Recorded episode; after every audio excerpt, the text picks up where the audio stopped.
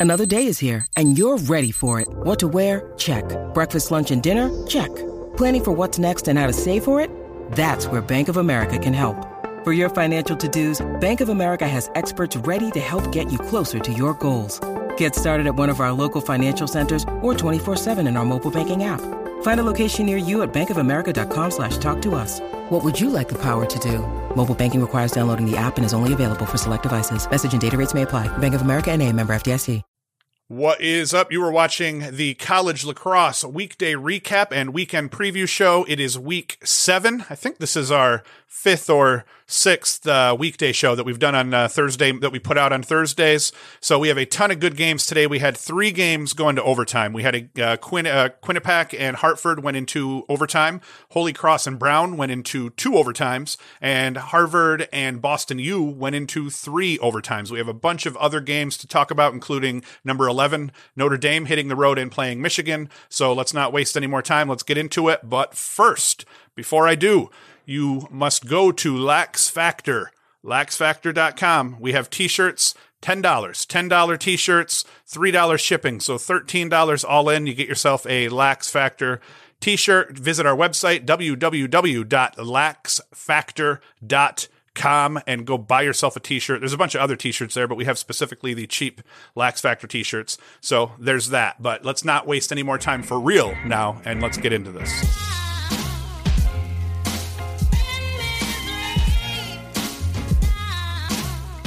The first game I want to talk about today, number 11 Notre Dame went on the road to play Michigan. Michigan was sitting at 3 and 3 at the time, Notre Dame at 3 and 2. Notre Dame pulls out a 12-9 win. They they were up 12-8 late and Michigan got a late goal. It was close throughout most of the first half. Notre Dame would get up by a goal or two, Michigan would answer back and get back to within a goal. A goal with 32 seconds gave Notre Dame a 7 to 4 lead. It was scored by Hallenbeck from Gleason. Notre Dame held an 8-6 lead after Costabile scored with with 441 remaining in the third. Michigan scored two goals over 59 seconds towards the end of the third to tie the game at eights. And at this point, it's just like, okay, you know, this is Notre Dame. You, you wouldn't expect anything less from them to play another, you know, barn burning game. Notre Dame scored with one second left in the third to take the lead back. Notre Dame went on to score the first three goals of the fourth and uh, ended up uh, with a 12 to 8 lead late in the fourth. Alex Buchnavage on the game, despite Michigan's loss. Alex Buchnavage was a savage. I see what I did there. I didn't actually intend for that. He he had three goals, two assists on the day. He played incredible all game long. The big thing with him, he's it's pretty incredible how he's able to get a shot off no matter how how excellent a defense is being played on him. His his last goal of the game, the one that to make it 12-9, he had it was perfect defense by the Notre Dame defender. He was, you know, kind of going down the the right alley and would try to come back up and ended up shooting off the defender's hip, but still perfectly covered, uh, screened the goalie and everything though. But Buchnavage had an excellent game. Matt Schmidt, Notre Dame's goalie, on paper he played terrible. It was almost like he didn't he tried not to save uh, any any any shots. In in fairness to him, as I watched the game, I didn't notice that he only had three saves throughout the whole game. So there's that. But he, yeah, he comes away with just three saves on the day, which was pretty terrible. Tommy Height, he looked great for Michigan in, in net, despite the loss again for Michigan, 13 saves on the day. Notre Dame was led by Brendan Gleason. He goes two goals and an assist. Wheaton Jacoby, or Jacobois. I always want to call it Jacoby, but I guess it's Jacobois, or that's at least what the announcers were saying. It looks like it should be a fancy way to spell Jacoby. He goes for one goal, two assists. Quinn McCann and Connor Morin each go for two goals. For Michigan, Buchnavage, as I said, three goals, two assists, and Bryce Clay, three goals. He had a hat trick on the day. So in the end, Michigan, they showed. It's sitting at three and four with the schedule they have left. That's not a good place to be with their Big Ten schedule coming up because the Big Ten schedule is going to be pretty brutal for them. Uh, Notre Dame sitting at four and two though, heading into their you know the the bulk of their ACC schedule. They're happy. Four and two is excellent for Notre Dame right now. They're sitting at number eleven, so big win for the Fighting Irish. Gleason had a great game, and uh, holy crap, if you if you get a chance to see Michigan play, make note. I believe Buchnavage's number was forty two. Kid's a hell of a lacrosse player, and he's going to do big things. All right. So we had a bunch of games over the weekend go into overtime. The first one, Quinnipiac beats Hartford 17 to 16 in overtime. The game winner was scored by James Tomic for Tomzik for Quinnipiac. Holy Cross beat Brown 11-10 in two overtimes. Drew Babiak, Babiak, Babic, who knows how to pronounce that kid's name. He scores a hat trick, his third goal of the game, the game winner in the second overtime, which, uh, you know, great job for Holy Cross to beat Brown. And now Brown, you know, that's a, that's a bad loss for them. They, they win that game. They're kind of sitting pretty. They lose that game. It's not, not good for them getting into the, the heart of their Ivy League play, which the Ivy League is fairly brutal here this year. And then we move on to the third overtime game of Tuesday night. Harvard sitting at three and three coming into the game. Boston U sitting, or no, Harvard was sitting at two and four coming into the game. Boston U was sitting at six and two. And first half, total back and forth. Edge, Boston U, they're up 5 4 at the half. Boston U scores four goals to start the third, taking a 9 4 lead late into the third. Harvard scored the game's next six goals from there. They go on a crazy run, score six goals, starts with 3.53 left in the clock. Uh, they take a 10 9 lead off a Kyle Salvatore man up goal. Excuse me, I'm not going to cut that out. I'm going to make you listen to that cough. I'm sick, so I'm fighting through this here.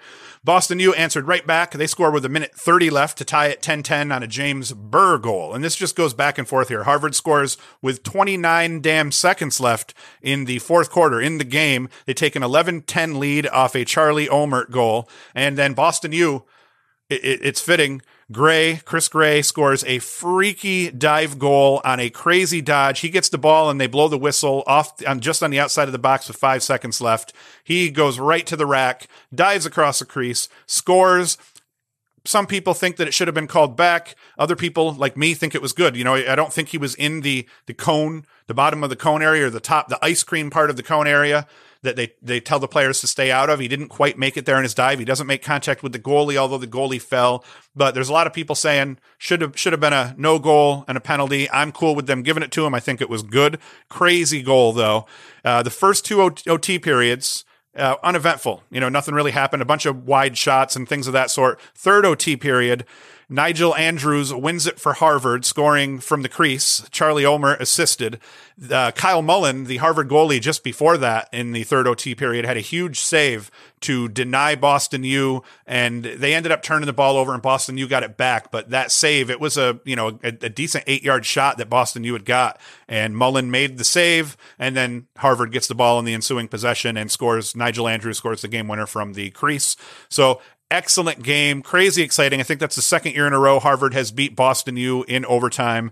And for Harvard, Miles Ham, three goals and an assist. Kyle Salvatore and Charlie Olmert go two goals and one assist. Kyle Mullen in goal, 19 saves for Harvard, 63% save percentage. So Mullen was huge in this victory for Harvard, especially down the stretch. Boston U, Chris Gray, he is the real deal ladies and gentlemen. This kid can play ball for reals, four goals, two assists. He played great throughout the game. James Burr, two goals and a helper, and Joe McSorley, 12 saves. He was 50%, so that's that's solid for a goalkeeper. Insanely exciting game, especially down the stretch with all the goals that were scored inside that last three and a half minutes or so.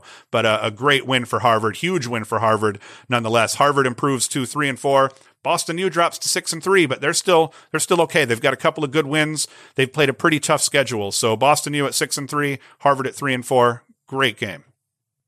Trying to keep up with the mid-level teams that are doing well. Hobart, one of them. Hobart sitting at five and one coming into their game against Colgate. Colgate was sitting at three and three. Colgate had a big win over Syracuse, but have played Harry ever since then. But coming into the game at three and three, they were looking okay, and now they get a chance to try to play Hobart at five and one and, and see if they can't beat their upstate rival, and they couldn't. Turned out, nope, Colgate could not beat Hobart. Hobart beats them twelve to six. They kind of put the smack down on them a little bit. Hobart improves to six and one on the season, so probably depending on how they handle their business over the weekend, Hobart could finally end up eking into the top top twenty. Colgate drops to three and four, but 12-6 game. It wasn't it wasn't even as close as 12-6. Colgate, they jump out to an early two to one lead, and that was about all they were able to really muster. Hobart scores six unanswered goals from there, starting with 505, starting at 505 in the first, capped by a Ryan Archer goal with 1003 left in the third, which gave Hobart a 7-2 lead at that point. Colgate scored with 514 left on a Bobby Goggin goal. That's kind of a cool name, Bobby Goggin. I dig that. Uh, that got him within seven to three, and then Hobart went off again. They go on a five goal run uh, giving the Statesmen a 12 3 lead with just under 10 minutes in the fourth. That's the ball game. Uh, Colgate is able to rail off a couple of goals there towards the end to get within 12-6 and make it semi-respectable, but it was it was over at 12-2. They had them at 12-3, I should say. Hobart, they now hold wins over four teams with records above 500. You look at their schedule and they don't have any big names on there, but they have a lot of mid-level programs that are, are winning more games than they're losing thus far in the season. And their only loss so far was against Cornell, and, and they're solid. And that was a close game. Cornell's first game, it was like Hobart's third or fourth, but it was still, I think it was what, 18 15 or 19 16 or something like that. Hobart, they have six players with 18 points or more, and they have five players with 20 points or more. I wanted to work in that six with 18 or more because I had one that was close to 20. Eric Holden for Hobart, four goals on the day. Derek Madonna nets a hat trick for the Statesman, and Sam Lucchesi, or Lucchesi, Luke, yeah, I think it's Lucchesi is how they pronounced it. 11 saves, 64%. So he factored heavily in keeping Colgate out of it and keeping Colgate at bay. Hell of a game for our boy Sam. Uh, so Hobart, six and one so far they are the real deal, and we'll see over the course of the next few weeks if they can just keep this up. It, it's it, will be interesting for them. We have a lot of these teams that are sitting at six and one, uh, seven and one, five and one. Um, Georgetown is another one that comes to mind. They haven't really played anybody yet. Ohio State. Uh, I think Ohio State's probably the best of these teams, like Hobart, Georgetown, and Ohio State, where Ohio State's probably more the real deal than possibly Georgetown and, and, and Hobart, but I don't know. I don't want to slam Georgetown for certain because Georgetown does have a couple of legit attackmen. So I digress. Cornell put the beat down on the Bonnies. Cornell improves to five and two. They're sitting at number five right now. They beat St. Bonaventure 18 to three. The Bonnies dropped to 0 and six. John Piatelli, four goals and a helper. Jeff Teat, four assists on the day. No goals though, so he was quiet there. And Clarke Petterson, three goals and one assist on the day. So Cornell, Last year, defense was shaky in the beginning of the season. Offense looked okay. By the end of the season, offense looked incredible. Defense was playing really solid team defense, very good help defense. This year, defense looks shaky. Beginning of the year, one might say their defense looks poor at this point the beginning of the year. Outside of a couple of the tough teams they've played where they've won, uh, offensively they're looking decent. But I want to see Connor Fletcher and a couple other guys start stepping up. Connor Fletcher's the big one. He's been quiet the last couple of weeks. He scored a couple of big goals, but I want to see him put up a few more points. It might just not be needed with with how their team's built though. But Fletcher, he's my big cat. He's one. He's my third favorite midi uh, this year in Division One. My first favorite midi, Bryan Costabile. My second favorite midi, Dox Aitken, and my third favorite midi, Connor Fletcher for Cornell. So either way, Cornell five and two, uh, they'll they'll they'll be okay here, and they're going to keep rolling, and uh, we'll see how the Bonnies do. I, I, I don't think the Bonnies are going to get a win this season. It's not looking good for them. Um, but first year programs, it's great to have them there, and they're in an excellent spot uh, from a recruiting standpoint where they can hit up Canada pretty easily. They have easy access to Canada, upstate New York. So good luck to the Bonnies, but Cornell, there are a bunch of games at the Division One level worth following. I'm going to get into a few of them, a handful of them, let's say. I'm going to try to cap it at five, although I'll probably probably ramble on you here. Uh, one of the first ones, as I'm going through the schedule, you know, on Saturday from noon up, is Denver traveling to play Towson noon on Saturday. That's going to be a really big game for both teams. Towson needs a win badly. Denver needs a win badly. So both teams desperate at this point. Both teams are solid. Both teams are sitting pretty, but it, you know, still this is a huge marquee matchup for both of them. Another big one. I wouldn't call it huge by any means, but it's big in my mind simply because I'm curious to see how this team keeps doing is Marquette at Georgetown. Georgetown gets to host Marquette. Marquette, not great, not bad. They can beat you know, they can hang with anybody when they need to. Georgetown sitting with just one loss right now. Can they continue those winning ways? Can can they continue to ride their their attack and their balanced their balanced scoring output uh, to another victory? Probably. They probably can, and they kind of need to because their but but their schedule doesn't get too bad. They're they're going to see a couple of tougher teams here down the stretch, but they they have a very favorable schedule, and they could very easily. I think it's be heading to Denver at, at nine and one. I think I saw someone someone say they could be heading to Denver with just one loss, sitting it with like nine wins or something to that effect. Um, and I think it was Denver that was mentioned.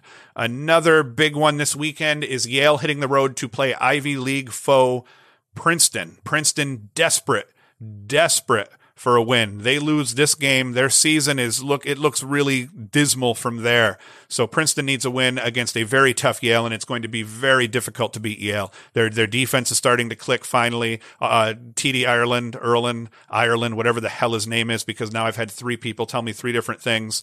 Please, somebody that has authority, hit me up on Facebook or Twitter or even in the comments here. Tell me, is it Ireland or is it Erlin? I don't want to sound stupid, and I've heard all all sorts of people say people say all sorts of different ways. But yeah, Yale's going to be tough. I don't, I don't, I, I, would like to see Princeton get a win just because I like to see parity. But Yale is playing really tough lacrosse right now, and Princeton not so much. And and Yale's strength being their close defenseman against Princeton, Princeton's strength being their attackman. Uh, just the matchups just don't look good for Princeton at this point.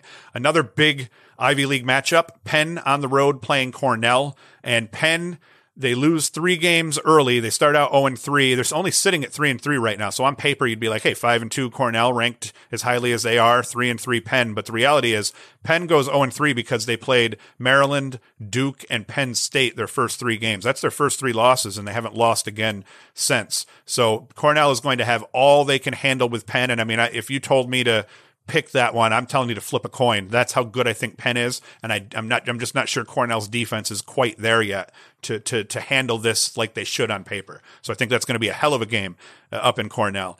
Another uh, big one here is Ohio State getting their first real test of the season on the road against Notre Dame at one o'clock on Saturday. Ohio State with just one loss thus far, but they haven't really played anybody yet. Notre Dame, they've been battle tested and they're ready to roll. They're coming off a, a weekday win here Tuesday against Michigan. So uh, Notre Dame gets gets a chance to beat two Big Ten teams here in a in a single week. That'll be huge for them.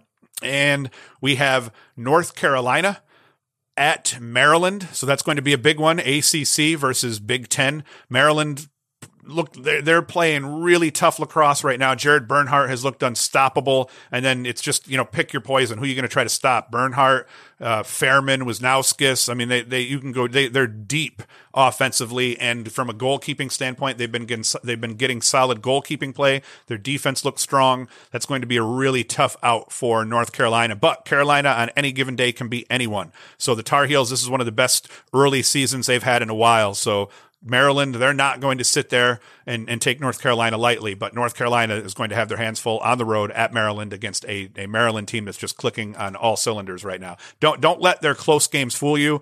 They're just now starting to put teams away and beat them a little bit more convincingly. So Maryland, I think, is primed now for their run to try to get back to Memorial Day weekend. So that's going to be a hell of a game to watch. That is at four o'clock, and that's on ESPNU. So be sure to check that one out. And the last one on Saturday that I wanted to talk about Virginia at Hopkins. Long time, old school rivalry. Two teams that can just fill it up. Hopkins defensively has not been great this year, but they've shorted up the last couple of weeks. Virginia offensively, they're just freaking incredible, but they're to a, to a degree bipolar. You don't know which team you're going to get out of Virginia. Uh, you know, they, they, they, they, they don't play great defense either, but typically offensively they're gonna they're gonna be able to put up some points. So that that's going to promise to be a, a hell of a game though. Regardless, that is on six. That is at 6 p.m. and that is going to be on ESPN. So you'll be able to watch that via the Watch ESPN app or on ESPN three or whatever the hell they call it these days. And then Sunday, big game on Sunday, and it's actually kind of a weird big deal. Duke on the road at Syracuse. They are not playing this game in the dome. The dome is uh, has girls basketball playoffs going on. Uh, so Syracuse is having this game played at uh, uh, CNS High School up in Syracuse. So they'll be playing it outside. This game's also on ESPNU. This one's on at 2 p.m.